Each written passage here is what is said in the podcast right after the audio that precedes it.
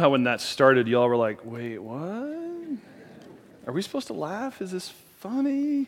That was actually a children's ministry. I couldn't find a student ministry version of it, but so I, I hijacked a children's ministry version. But um, if you don't know me, my name is Chris Genders. I'm the student pastor for the church, and so I work with middle school through college uh, students. And um, don't get the chance to preach very often anymore. We got a pretty busy schedule, but uh, when I do, I'm just going to hijack the stage for a quick second and let you know. Bill was talking about class 101, 201, 301 that uh, you know as you, you discover you know maybe how god has wired you and shaped you and places you want to serve student ministry? Don't tell the other people but student ministry is the best okay? Like i understand like dan's back there saying no no no he'll tell you next week children's ministry is the best and he's going to go on with stories about how you can change children's lives. It's not about children it's about students right? It's all i'm just kidding. Every ministry in the church is phenomenal but i, I, I gotta give i gotta get a plug in here. We are always looking for people um, from like college age, 18 and on, um, who love students, who love Jesus. Um, we have a lot of things that we do. Um, every week in student ministry is kind of different. Uh, for example, this past week we had um, Wednesday morning, we had Bible studies on campus at Metamora Grade School in Germantown Hills. We had adults that were chaperoning that. Wednesday night, we had our breakaway program, which is our, our weekly Wednesday night program, and we had 136 middle schoolers here. Um, and then we had our coffee house afterwards, which is for high school students, and that's like a, a conversational theology conversation that we do for an hour from 8.30 to 9.30 on Wednesday nights. And Friday night, we partner with Youth for Christ with Josh Frederick, and Friday night, we hosted a dodgeball tournament at the high school um, after the, the varsity basketball game and, and senior night and all that. And we honestly, it was free. We didn't know, we were playing dodgeball. We had a cash prize for the award and we had pizza. And we should have known a lot of students were come, um, but we just didn't know how many. And so all of a sudden, after the basketball game, this wave of students are coming down the hall towards the gym. And uh, we ended up having 128 students that played dodgeball and about another 100 that sat in the stands and watched. And it was just a phenomenal night. And um, over the course of the week, you know, we have adults that volunteer and serve in that capacity. And uh, not all of our adults that are involved in student ministry served this week. Some just weren't called upon. They were in high school ministry on another event, and some were sick or traveling. But I did the breakdown, and just so you know, I did the breakdown this, this past week. We had a 25 to 1 student to leader ratio in our student ministry. We worked with over 400 students this week, and we had 25 to 1 ratio. It's supposed to be 5 to 1, by the way. Um, so we love people who love Jesus and students. And uh, if you would like to get plugged into student ministry, um, we have all sorts of different roles from, you know, uh, helping chaperone big events to, you know, serving food, um, leading small groups, teaching, um, anything and everything. And we would love to, I would love to talk to you. Probably not this morning because it's a little focused on preaching this morning, but, um, you know, call me up this week. Uh, hit me up next Sunday. I'll be here. And uh, just let me know if, you, if you're one of those people. I don't look for warm bodies. Um, I don't want people just because I got to have adults. Um, you got to have the right people. Otherwise, you don't last. Um, I've actually turned away people. I've had people that, that have come on and said, Hey, I want to do this thing. And then they discover what it is. And they're like, I don't want to do this thing anymore. And they're like, Okay, great. Let me go help you find someplace else to serve. Like, I'm totally cool with that. Um, but the adults that we have plugged in, I want you guys to lo- who really really just want to pour into the lives of students. And so, if that's you, I would love to talk to you about that. Enough. Let's move on with why I'm supposed to be here. Um, we're in this series called Scripture Alive that, that Bill has started, and um, he's been teaching up to this point, uh, basing it off of a trip that he and his wife Vicki took to Israel last fall. Uh, Dan Baker, our children's pastor, who's back there in the back, um, he's going to be teaching next Sunday. You actually, how long were you over in Israel? Two weeks? Okay. You have an uncle who's a missionary. Right. Okay, that's what I was thinking. I was thinking you were there longer than that. So you went over to visit your uncle and toured Israel as well. And, and so I had the opportunity in 2010. Dan uh, went before. And so we're going to take this week and next week. And then Bill's going to come back and he's going to lead us right into Easter and finish out Scripture Live um, with Easter uh, Sunday. But, uh, you know, I, I had this opportunity. Honestly, I, I never thought I would go to Israel. It wasn't even on my radar of things. Even as a pastor, I was like, okay, it's the Holy Land, but I thought that's something you do like when you retire and you don't have a, a, job and you don't have kids to take care of and you got all this time and energy. And I'm not saying old people go. I'm not saying that. Um, but I'm just, it wasn't something I ever thought about doing. Like even when I retired, I'm like, do I really even, like, what's the point in going? And then we had this family in the church um, at that time, back in 2010, and they had gone to Israel, and it was like their third trip, I think, and and they'd come back, and, and I, was, I was kind of fascinated by the pictures. And I'm a Bible geek, but let's be honest, this section in the back um, called the maps, right? You can pretty much crinkle my pages, like, like they haven't been turned very often prior to my trip to Israel. I was just like, oh, cool, we got pictures to go with our Bible. But I didn't really understand it. I didn't, even going to seminary, and, and they were talking about you got to understand context. Context is king. You got to understand the culture of the day. And, and they even talked about geography in, in seminary, but I'm like, yeah, okay, geography, whatever, big deal. But when, when all of a sudden you go over there, and I had this opportunity, this family went and and uh, I, I, I, took him out for breakfast. I said, Man, tell me about this trip. And he goes, No, I'm not going to tell you. I'm like, Jerk? I'm like, What? What do you mean you're not going to tell me? That's like the whole reason we're having breakfast at 6 a.m. in the morning. And he's like, You got to go yourself. And I'm like, Okay, right. Like that's ever going to happen. I'm like, Just tell me about, tell me about Israel. And um, he says, Well, would you want to go? I'm like, Well, I don't know. Maybe. Sure. I mean, it's expensive. He goes, Well, what if, what if I paid for you? And I'm like, Excuse me? And he, he ended up putting uh, quite a bit of money towards my trip. I had a, a, scholarship through the organization that we went as well. And, and so I ended up paying just $1,000 out of pocket for 16 days in Israel, um, hiking adventure, um, tra- staying in, in uh, um, four star, five star hotels all over Israel and Jordan. Phenomenal experience. If you ever get a chance to go, um, there's a reason I think we're doing this series because Bill has discovered it. Dan's been there. I've been there. I think Nate's obviously next um, as far as our pastors to get to go. Um, but our trip was a little different than Bill's trip. Like Bill and Vicki, they had a phenomenal experience, and they went to some of the pl- same places I did, and they went to some places I didn't go to, and I went to some places that they didn't go to, and um, but they had a little bit different experience. They're, they would take the charter bus and they would, would drive the charter bus to the top of the bus and they get out and they'd talk for 45 minutes to an hour, however long, and get back on the charter bus and drive down the mountain. Ours was a little bit more of a what they called a challenge trip. Um, I, went, I was one of the old guys on the trip. I went with a group of college students, about 25 college students from Bethel College and they had this, this opportunity to go. And, and they said, Chris, just make sure you're fit, you're ready, that you can keep up with all these young college guys, because we're going to be hiking um, anywhere from 8 to 10 to 12 hours a day um, in desert, mountains, all this stuff. We're going to do teaching on the sides of mountains and deserts, and um, it's just going to be really cool. And so, so we, we would. I mean, we would, we would get on the charter bus, and, and uh, we'd have on our hiking clothes and backpacks, and we'd get to our destination, and the guide would say, okay, everybody needs two bottles of water and we throw two bottles of water in with our snacks and our Bibles in the backpack, and, and we go hike. And, and honestly, we didn't know where we were going. Our guide for 16 days never gave us a schedule, and that was intentional. He didn't want us to know. And, and for a control freak, that was really hard the first couple days. Like, just tell me where we're going and what we're. I want to read ahead. I want to read stuff. I want to look for, prepared for it. He's like, just trust, Chris. Just trust. Trust your rabbi. And that was an important lesson for me, just to trust my rabbi, you know, as we went. And but it was phenomenal. So we had two water bottles, and, and we go hiking, and we sit down on the side of a mountain, and, and you know, after hiking up the mountain and talk on the top, and then hike back down the mountain, and we go someplace else, and he'd say, okay, you know, grab four water bottles. We're like, oh, we're gonna be out here a while. And you look out, and there's like nothing. It was just like open desert and rock and you're like, okay. And, we got used to the idea that when we were rolling along, we just all started looking for the biggest mountain and knew we were going to hike that. Like he would just pull up to the stop at the, the bottom of the mountain and he'd say, all right, grab six water bottles. Oh no, what are we doing? And uh, you'd hike up this mountain. It was, it, it was phenomenal. And I, have got some pictures here uh, from my trip. And um, what was interesting about it, as I said before, I'm, context is king, but honestly, when I studied scripture, even in seminary and then these years as a pastor, like I never really paid much attention to geography.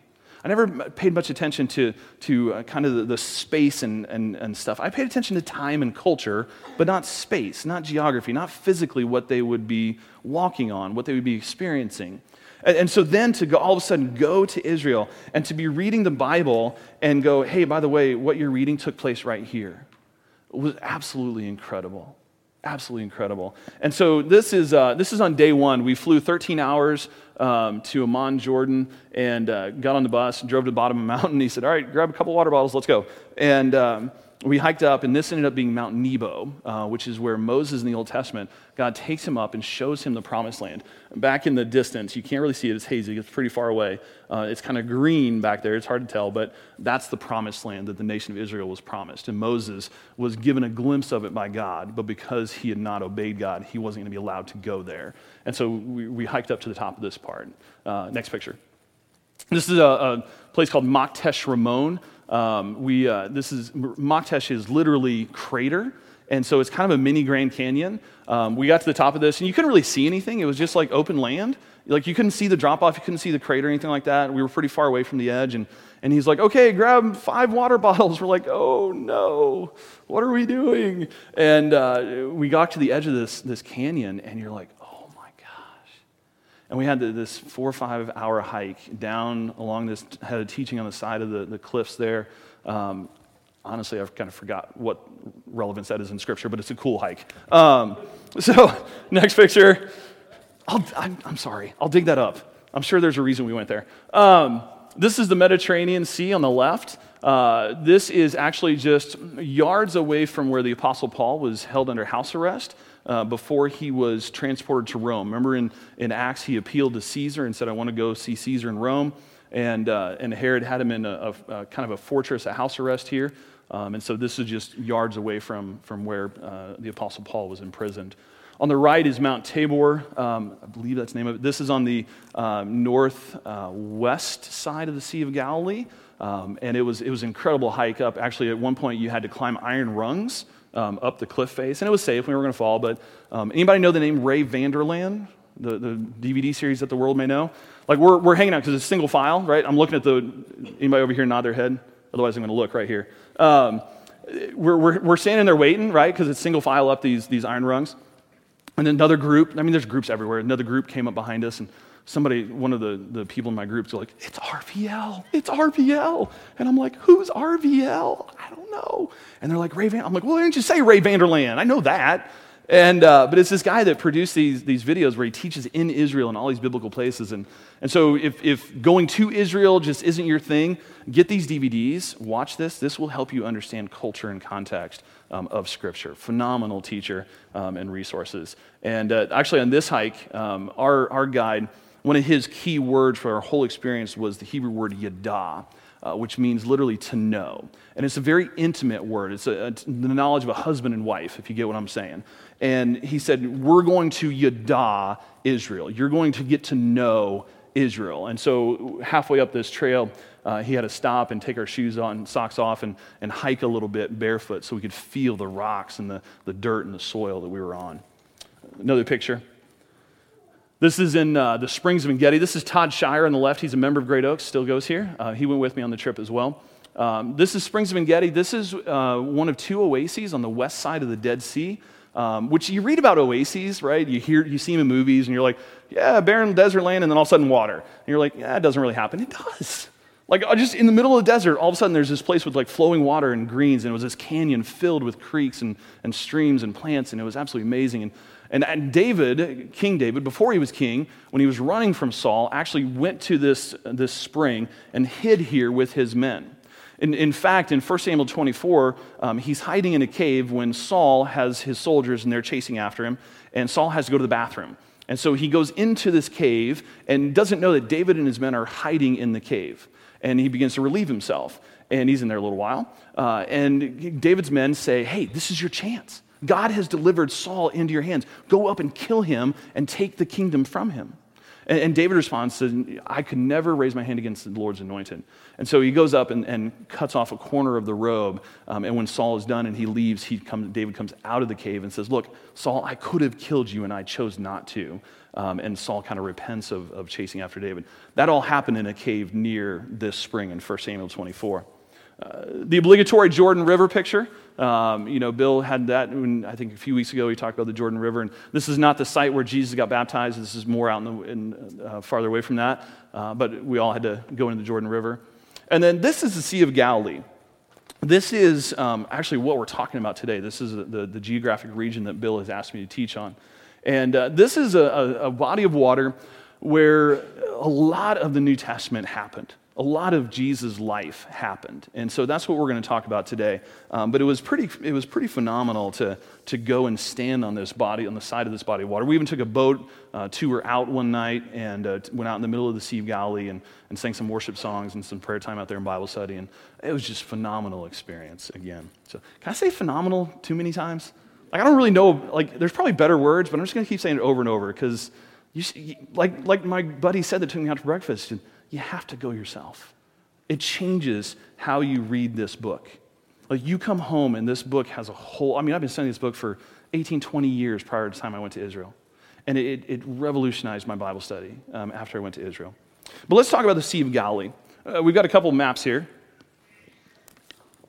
Sea of Galilee is the body of water up on the top there. Um, what's interesting about the location of it uh, is it's a freshwater lake. Um, what's interesting about it is that it's a major trade route through Israel. And so the people that lived there interacted with people from numerous different cultures. Um, in fact, down here um, where it says Decapolis, um, that was a, a, Greek Hellenistic society, uh, very different than the Jews. And if, when Jesus says, Hey, I want you to go into all the world, um, pretty much the whole world came through the Sea of Galilee region. And so they, they kind of had an idea what Jesus was asking him to do and how challenging and daunting that task was going to be. Uh, there's some, some names of cities that are around the Sea of Galilee that you'll recognize in this next picture. Uh, you see Capernaum, uh, Tiberias, Cana over here, Bethsaida. You see Nazareth over here on, on the bottom left.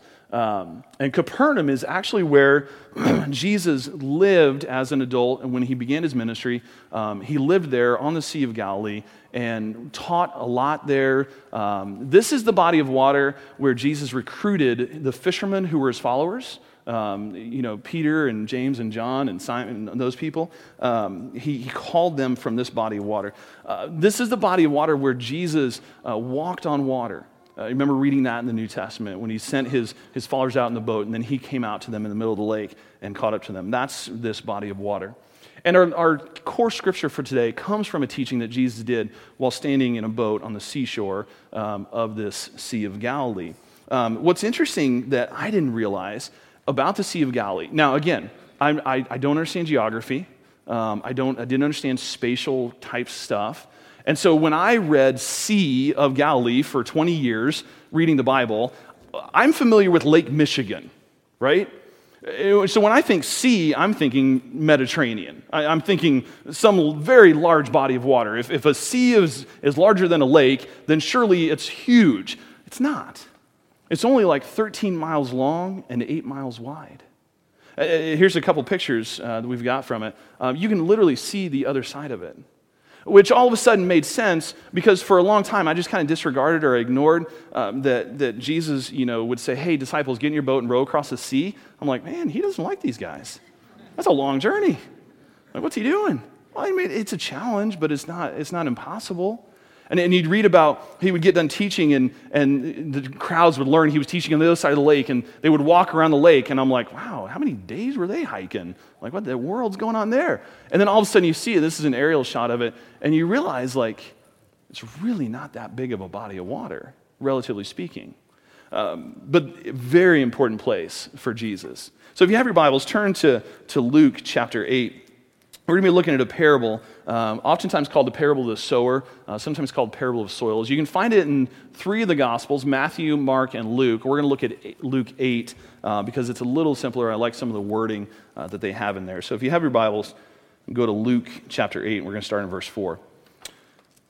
While a large crowd was gathering and people were coming to Jesus from town after town, he told this parable A farmer went out to sow his seed. As he was scattering the seed, some fell along the path. It was trampled on, and the birds ate it up. Some fell on rock, and when it came up, the plants withered because they had no moisture. Other seed fell among thorns, which grew up with it and choked the plants. Still other seed fell on good soil. It came up and yielded a crop a hundred times more than was sown. And when he said this, he called out, Whoever has ears to hear, let him hear. Uh, now, when you read that, uh, if you're like me, um, and this is the challenge of reading the Bible in, in 2016 in central Illinois. When you read that parable, you think, okay, it's an agrarian society, it's farming. We know farming, right? I grew up in central Illinois, all around out in the country, and far, surrounded by farmers. Like, I know farming. You've got the field, you've got the tiller, you've got the planter, you got the combine, like everything's organized like it's a phenomenal process. And so surely that's, you know, my mind at some point goes there. Um, but obviously in that culture it was a little bit different um, and so at first glance, I'm like, okay, well, maybe it wasn't quite like our farmers today, but it was like Johnny Appleseed, right? Just kind of wandering through the wilderness, got this bag of seed on his side, and chucking seeds out randomly and hoping something will grow. And that's kind of it. But part of the bigger uh, thing you need to understand is what the type of soil and land that these farmers were working with. We've got a couple pictures here from uh, when Bill and Vicki went to Israel this, is, this is a good example. So notice that the people hiking are on a path. Uh, they're in a, a, looks like a grove, and there's a, a, rock wall back there behind. Those are actually gardens. Those are terraced gardens. So going up a hill, we know what that looks like. Um, but this down here is like rock, uh, the, the white part over here. And then you got a little bit narrow strip of, of good soil where that tree is planted. Uh, I think we got a couple more pictures as well. Here's another picture of the, the gardens kind of elevating up. And um, there just wasn't a lot of space for farming. And so they had to create space by creating the terraced gardens. And then one more uh, here's a young man sitting under a tree. And this will give you an idea of, of what we're talking about with the type of soil um, that we're working with. And so they didn't really have great soil everywhere. It wasn't like us. And I discovered that when I went over there. And, and so if you're a farmer, like you're going to throw seed out, and some of you, yeah, it's going to land on that path, and it's not going to grow anything because it's trampled on. Some of it's going to land on this, this soil that really is like that much soil on a, on a bed of rock, and there's nowhere for the roots to grow. Some of it's going to land in a place where thorns and everything is going to grow up and weeds are going to choke it all out. And, and some, hopefully, is going to land in pretty good soil, and that's what you harvest at the end of your harvest season. But what's interesting here is Jesus does this is he begins to teach to the crowd using these things called parables. And, and if you've been around Scripture, you know these, you know what we're talking about here. It's, it's using a story, an example from today, to explain things about the kingdom. But what's interesting about this is when he's got the larger crowd, all he does is tell the parable. And then he says this strange words in verse 9, um, or uh, yeah, verse 8 uh, says, When he said this, he called out, Whoever has ears to hear, let them hear the end. And, and even his followers were like, What? What did Jesus just say? Like, was that, like in the video, was that a gardening lesson?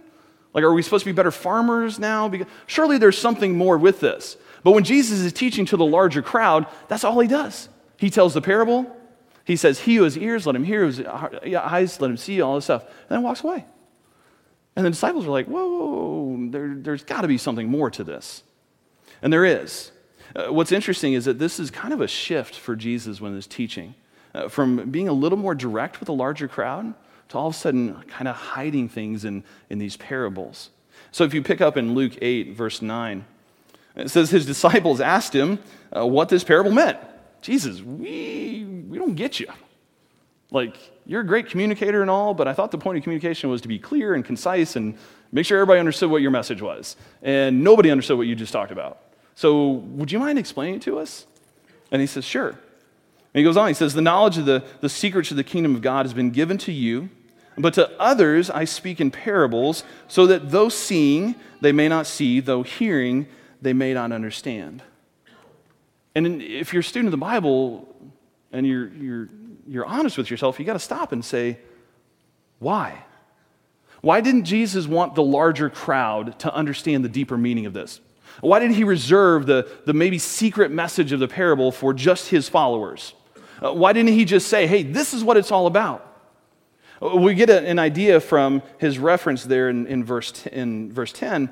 He actually goes back and he references the prophet Isaiah in the Old Testament uh, when he says, Though seeing they may not see, though hearing they may not understand. It's a, a rabbinical teaching method called remez, uh, which literally means hint. And so Jesus is saying, Listen, I'm, I'm giving you the, the, the parable here, but there's a hint here that there's something more, there's a deeper meaning and you're not getting it anymore. But I'm just going to leave it with you with the hint.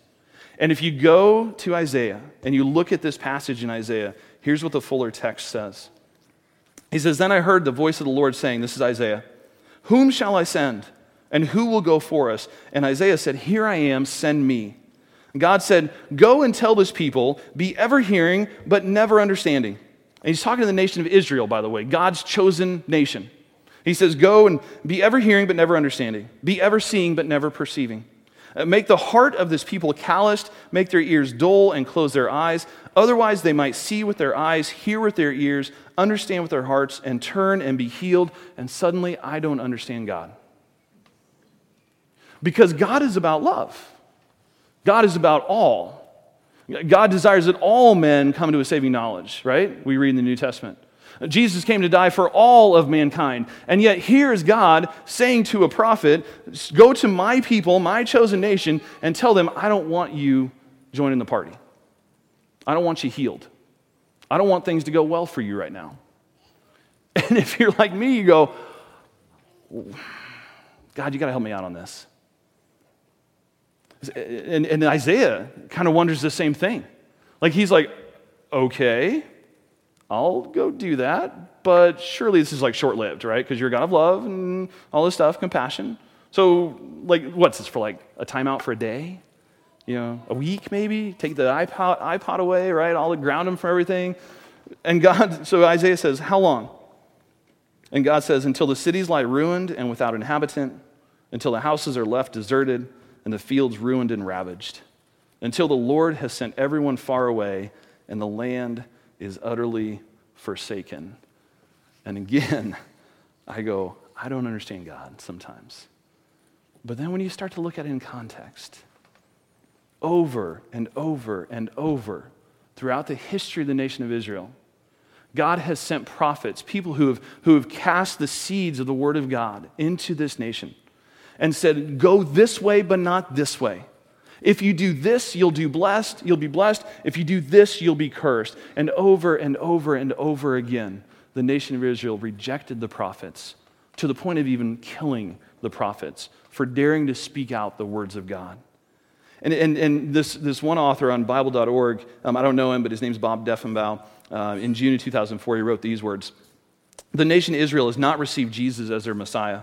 Their leaders have rejected him, have determined to put him to death. Jesus began to veil his teaching, focusing more on his disciples and revealing more and more to them about his upcoming rejection and sacrificial death. It signaled a change from speaking of a crown to suffering death on a cross. And just like in the Old Testament, where God kind of reached a point and said, Enough's enough. I'm not dealing with this anymore. Jesus is saying to the religious leaders of the day, Enough's enough. I'm not dealing with this anymore. I'm going to go and I'm going to share in parables to you, and I'm going to explain everything in detail to my followers. So, those who are, are truly trying to become that good soil. It's, it's moments like this where, if I'm honest, as a pastor, we all get there. As pastors, we all get to this point where we're like, come on, seriously? Maybe it's something like this.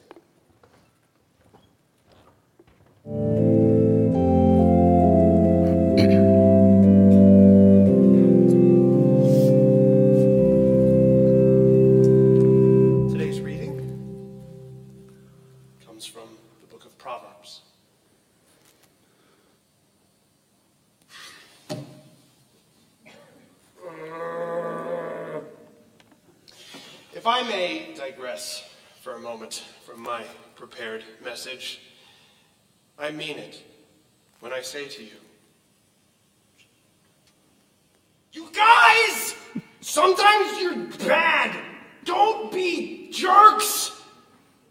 You're supposed to be good. I'm in my office every day, and somebody comes in, and they're like, hey, whoops. I don't!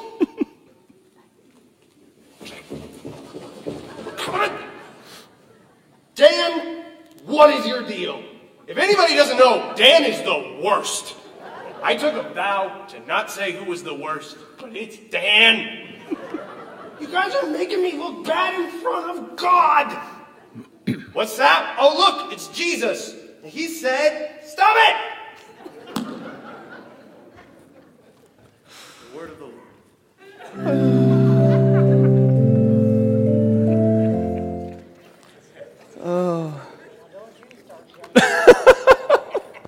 My buddy Dan Haney sent me that a couple weeks ago, and it was right in the midst of, man, I was just banging my head against the wall with some middle school students and some high school students and stuff that was going on in our schools and community and even here at church. And I was just like, come on. And then Dan sent me, I couldn't stop laughing. I had to show it to the breakaway students, and so we had 100 plus middle schoolers that I'm just like, stop it! All right, I still laugh every. I've watched that thing a dozen times. I still laugh every time. Um, let's let's get back. Let's look at the four types of soil. So Jesus talks about this parable. And he says, okay, there, there's these four types of soil. We got the path, which is pretty compact, and the birds come down and steal it. We've got the rocky soil, which is, is um, very shallow dirt on top of deep rock. Uh, you've got weeds and thorns that come up, and you've got good soil. And, and so Jesus' friends, uh, his, they come to him and say, okay, what's the deal? Explain this to us. And so he picks up in verse 11. He says, this is the meaning of the parable. The seed is the word of God. And those along the path are the ones who hear, and then the devil comes and takes away the word from their hearts, so that they may not believe and be saved. Those on the rock are the ones who receive the word with joy when they hear it, but they have no root. They believe for a while, but in the time of testing, they fall away. The seed that fell among thorns stands for those who hear, but as they go on their way, they are choked out by life's worries, riches, and pleasures, and they do not mature. Uh, but the seed on good soil stands for those with a noble and good heart who hear the word, retain it, and by persevering, produce a, crop. Um, so we've got a picture here of these four hearts, and it's interesting when you look at it and you think about it, like, okay, the, the path over here with the birds, um, and Jesus is saying these are people who, who just, they're not interested at all. Like, they, they may hear the word of God, they may hear about Jesus, they may come to church, uh, maybe even, who knows, go to a small group sometime, be in an event, and, and it's just nothing happens. Like, hey, great, awesome. We had free coffee, hung out with my friends, good. Um, and Jesus even says, hey, there's times where, where Satan comes along and, and plucks that word from their hearts and their minds so that they can't believe. And then you have the rocky soil, and, and I liken this to, to people who want um, only the benefits of being a follower of Jesus, but aren't willing to pay the sacrifice. They're not willing to do the discipline it takes to be a follower of Jesus. Uh, maybe it's somebody who, who went to camp or a Promise Keepers or Hearts at Home or some Women of Faith conference, and, and you had this overwhelming emotional conf- uh, experience with God, and, and you come back and you're like on fire for Jesus, um, and then all of a sudden the stuff of life starts to hit you, and you're like, ah, whatever. Uh, the weeds and thorns, these are people who, who we know the cost, but we're unwilling to pay. We, want the benefits, but without the discipline. And then the good soil is what I call the, the, they're the people who know the cost and they're willing to pay. They're the ones who, when Jesus says, take up your cross daily and follow me, they understand that means daily sacrifice, daily discipline of, of living a life differently because of this book and because of Jesus than the rest of the world. It reminded me of the quote by G.K. Chesterton. He says, Christianity has not been tried and found wanting, it's been found difficult and left untried. As I think about my own life, my own story. You know, I can put myself, and go back to the hearts, I can, I can put myself throughout the years um, in different, each one of these different hearts. Uh, you know, I didn't, many of you know, I didn't grow up in the church. Uh, my family, um, we believed in God as a general thing, but not really, we never practiced any religion. Uh, my parents, when they were young, uh, married couple, uh, they'd met some extremely hypocritical Christians, and they said, if that's what Christianity is all about, we don't want any of it. And so they never took us to church. I never went to church with my, my parents um, until after my, I became a Christian. My dad was a Christian as well, and that was in my 20s. Um, and so we never had this. We, we had this, this you know, thing called scouting, and it was our religion, Boy Scouts and Girl Scouts, and we were good at it. And so I got a really good moral upbringing there, but I didn't have a religious background. But we had this family in our community, and my mom actually worked for uh, the, the uh, husband and the father. He owned a mechanic shop, and it was the Vanderhoof family. And uh, they had three boys about my age, uh, roughly, plus or minus a little bit. And what the Vanderhoof family had going for them, I mean, they were strong, um, foundational Christians. I mean, they just generations of Christians. And, and they loved God and they loved people. And they displayed it in ways that I had never encountered before. In fact, and I've shared this story in middle school in Breakaway, but uh, when I was in middle school, I stole about 275, $300 from Quincy out of the safe at, at my mom's uh, work. Which your mom's the bookkeeper, it's not really the smartest thing to do. I'm just saying. So she comes home and, and she says, Hey, Chris, I need to talk to you. And I knew the gig was up. And she said, You've been stealing money? And I said, Yeah. And she said, Okay, we got to talk to Quincy. And I went and, and um, man, this is a guy that I respected, I loved, and yet I'd also stolen all this money from him as a middle schooler. And, and, and I went to him and I had to confess, and he showed me grace and forgiveness. He made me work it off. I had to work for him to earn back all that money that I'd cost him. But, but he showed me grace. And it was the first time, and all of a sudden I'm like, there's something different about this guy. And the other thing the Vanderhoofs had going for them was they lived in town. I was poor. They, they, were, they were okay. They weren't wealthy, but they were okay. Um, but they had air conditioning. I didn't have air conditioning. They had cable TV. Um, they had a Nintendo, like the classic Nintendo. And the best of all, they had the Schwan's delivery guy. And like he was there like twice a week, and they told me to just eat whatever I want anytime I was there. I'm like, okay, it's a growing middle school boy. I'm like, sweet. And so they always invited me over on Saturday night. And I didn't pick up on it until I was in high school why they did Saturday night. Got to go to church on Sunday morning with them, right? And so for the longest time as a little kid, I'd go spend the night on Saturday night and, and we go to church on Sunday morning. And honestly, I was that path. I would just sit there and I'm like, all right, this is different. You know, it's kind of weird, but different, you know, not strange completely. Well, that might be strange, but, you know, I, whatever. Didn't mean anything to me. And then in middle school and, and in high school, my families were going through a rough time and my parents were going through a divorce and, and i had my license and all my buddies went to the same church and so we would all go to church together on sunday morning We'd hang out, we go to Sunday school, and I mean, we're talking a 40 person church, by the way. And so a, a group of like eight teenage guys coming in out of 40, we, we kind of overtook the church. And, you know, so we'd come in and, and we'd have church, and I mean, it was King James and hymns, right? And uh, I remember my Sunday school cl- uh, class for high school class was a book called The Great Doctrines of the Bible. I'm pretty sure they used it in seminary. Um, and I'm just like, whoa, I have no clue what we're talking about. But my buddies were there, and I wanted to be with my buddies. And we'd go on Sunday afternoon, we'd go fishing and, you know, shoot guns and play basketball and do all sorts of stuff you shouldn't do. And, and then we'd come back to church on Sunday night. And then we'd be back on Wednesday night. And I was just going because I was with my guys, right? But all along, what I didn't realize was these seeds of the Word of God were being sown and, and planted in this. And some of it landed in, in places that wasn't going to be fertile, and some started to, to sprout a little bit. And when I was in college, I'd gone off to Carbondale. I was a, a forestry major. I was going to be a park ranger out in Yosemite or Yellowstone, right? And uh, so I was studying to be a forestry major, and um, I still wasn't a Christian at this point, um, but I was a decent kid. I was a moral kid. And uh, my roommate was a Christian, Dan. He was from back home. He was part of that crew of guys. We went to church together. Well, he had a girlfriend back home, and so he would leave me down in Carbondale often. He had a car, I didn't. And so I was stuck in Carbondale a lot. Well, Friday nights in the dorm on a secular campus like Carbondale, pretty lonely, right? And I didn't drink. I, I made it a vow through high school, like I'm not going to be that guy that drinks in high school. And not because of any religious thing, it was like it's legal. You know, I'm, I'm not 21, I'm not supposed to drink. Well, freshman year, you get pretty lonely. And it wasn't that hard to be tempted to start drinking. And there, there were whole weekends that I don't remember anything about those weekends. And my parents had, had gotten divorced. My older brother had moved away, living a life that I wasn't sure I agreed with. My older sister, who I was closest to, had moved to Florida so her husband could get a master's degree and from Florida State. My younger sister was back home doing her thing. And I'm away from home and I'm changing who I am and, and I don't like it. And I feel this whirlwind all around me, this tornado of chaos. And I just needed something that wouldn't change. Everything in my life was changing. And I needed one thing that wouldn't change.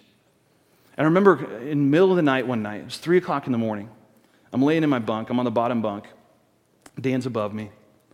And, and, and I'm just thinking through all this. And one of those seeds that God had, had sown in my heart jumped out to me when I cried out to God. And I said, Is there anything that's not going to change?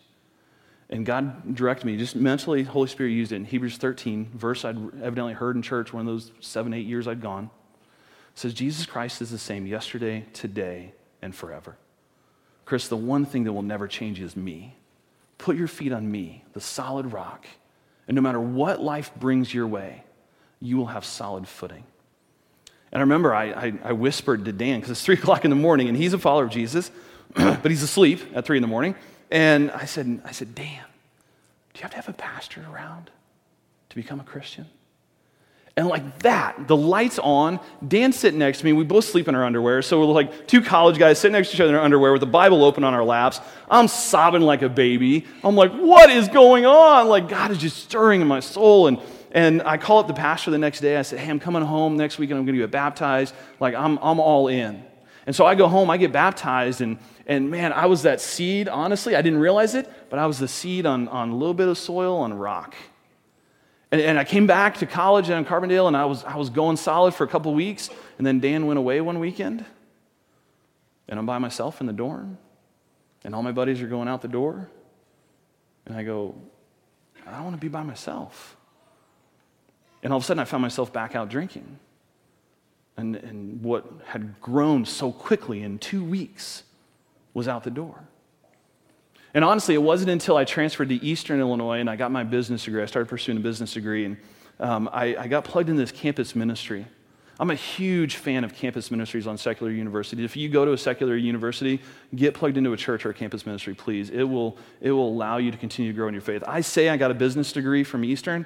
I really got a Bible college degree. Roger Songer, our campus pastor, poured into me for three years, uh, both up on the stage and personally as well, and mentoring me in, in Bible and leadership and teaching and all these things. And a lot of the things that I do now as a pastor, I got an opportunity to do in college in that campus ministry.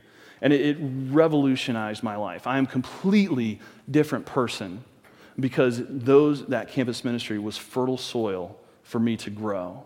And it shaped my heart in ways that, that I, I never could have imagined before. And some of you know that experience. Some of you have had that experience. Uh, you had this moment that we, we, we pastors call it the, the moment of justification, where you recognized that you were a sinner, that you were in need of a Savior, Uh, you repented of your sin and you, you vowed allegiance to Jesus. You became obedient in baptism. And that's your story, that's your testimony, and, and, you've been growing in that. Some of you could, maybe you haven't reached that point, but you could kind of maybe identify where you're at on, in this parable this morning, where you're on this, this journey from, from the path, the hard path, to the good soil. And if we're honest, though, even after we become justified with God, we continue to grow. It's this, again, what we pastors call the process of sanctification.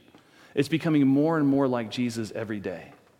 And so we, we look at our life and we say, okay, there's parts of my life that I, I could look at this diagram and I, if, I, if I had you know, little magnets or whatever I could throw up on there, I could say, man, with money, I'm here.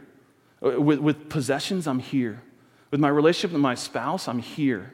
With my wife, with my kids, I'm here. With, with sexual purity, I'm here. With my free time, I'm here. And we could kind of part and parcel and, and each part of our life and, and identify where is that at? Which soil is that seed, that word of God landing on? Because the reality is, is we are called to change ourselves when we read the Bible. We don't change the Bible to fit ourselves. And so there's going to be times where you read stuff in here and you're like, really? That's what a follower of Jesus does. And depending on the condition of your heart, that seed can be planted in soil that's deep and rich, and God can use it in incredible ways. Or it could land on a path in a hard heart, and you go, yeah, right, and move on to the next one. And, and so I think one of our obligations, our responsibilities as the church, is to give you moments for what we call a heart check. Because we always say we're about helping people take their next step towards God. And this morning, maybe the Holy Spirit has said, hey, you know, I'd really love to talk to you about this in your life because I've been sowing that seed and it's kind of getting choked out by thorns and, and, weeds. And I really wish you'd weed that garden and let that be some fertile soil. I've been, I've been sowing this and and man, that's just landing on hard path and it's not going anywhere. And I'd love to talk to you. And hey, I'd love to, to celebrate with you because you know, you're doing awesome in this area. It's landing in rich soil, and I love what you're doing. And God just wants to celebrate that in your life. So this morning, we're going to give you an opportunity. Band's going to come out and, and sing a song. And, and it's not a song that I want you to sing, it's just a song that I want you to sit and spend time in prayer and listen to the words. Ask God, what is the condition? Of my heart? Uh, what's the soil look like in my heart? Listen to this song.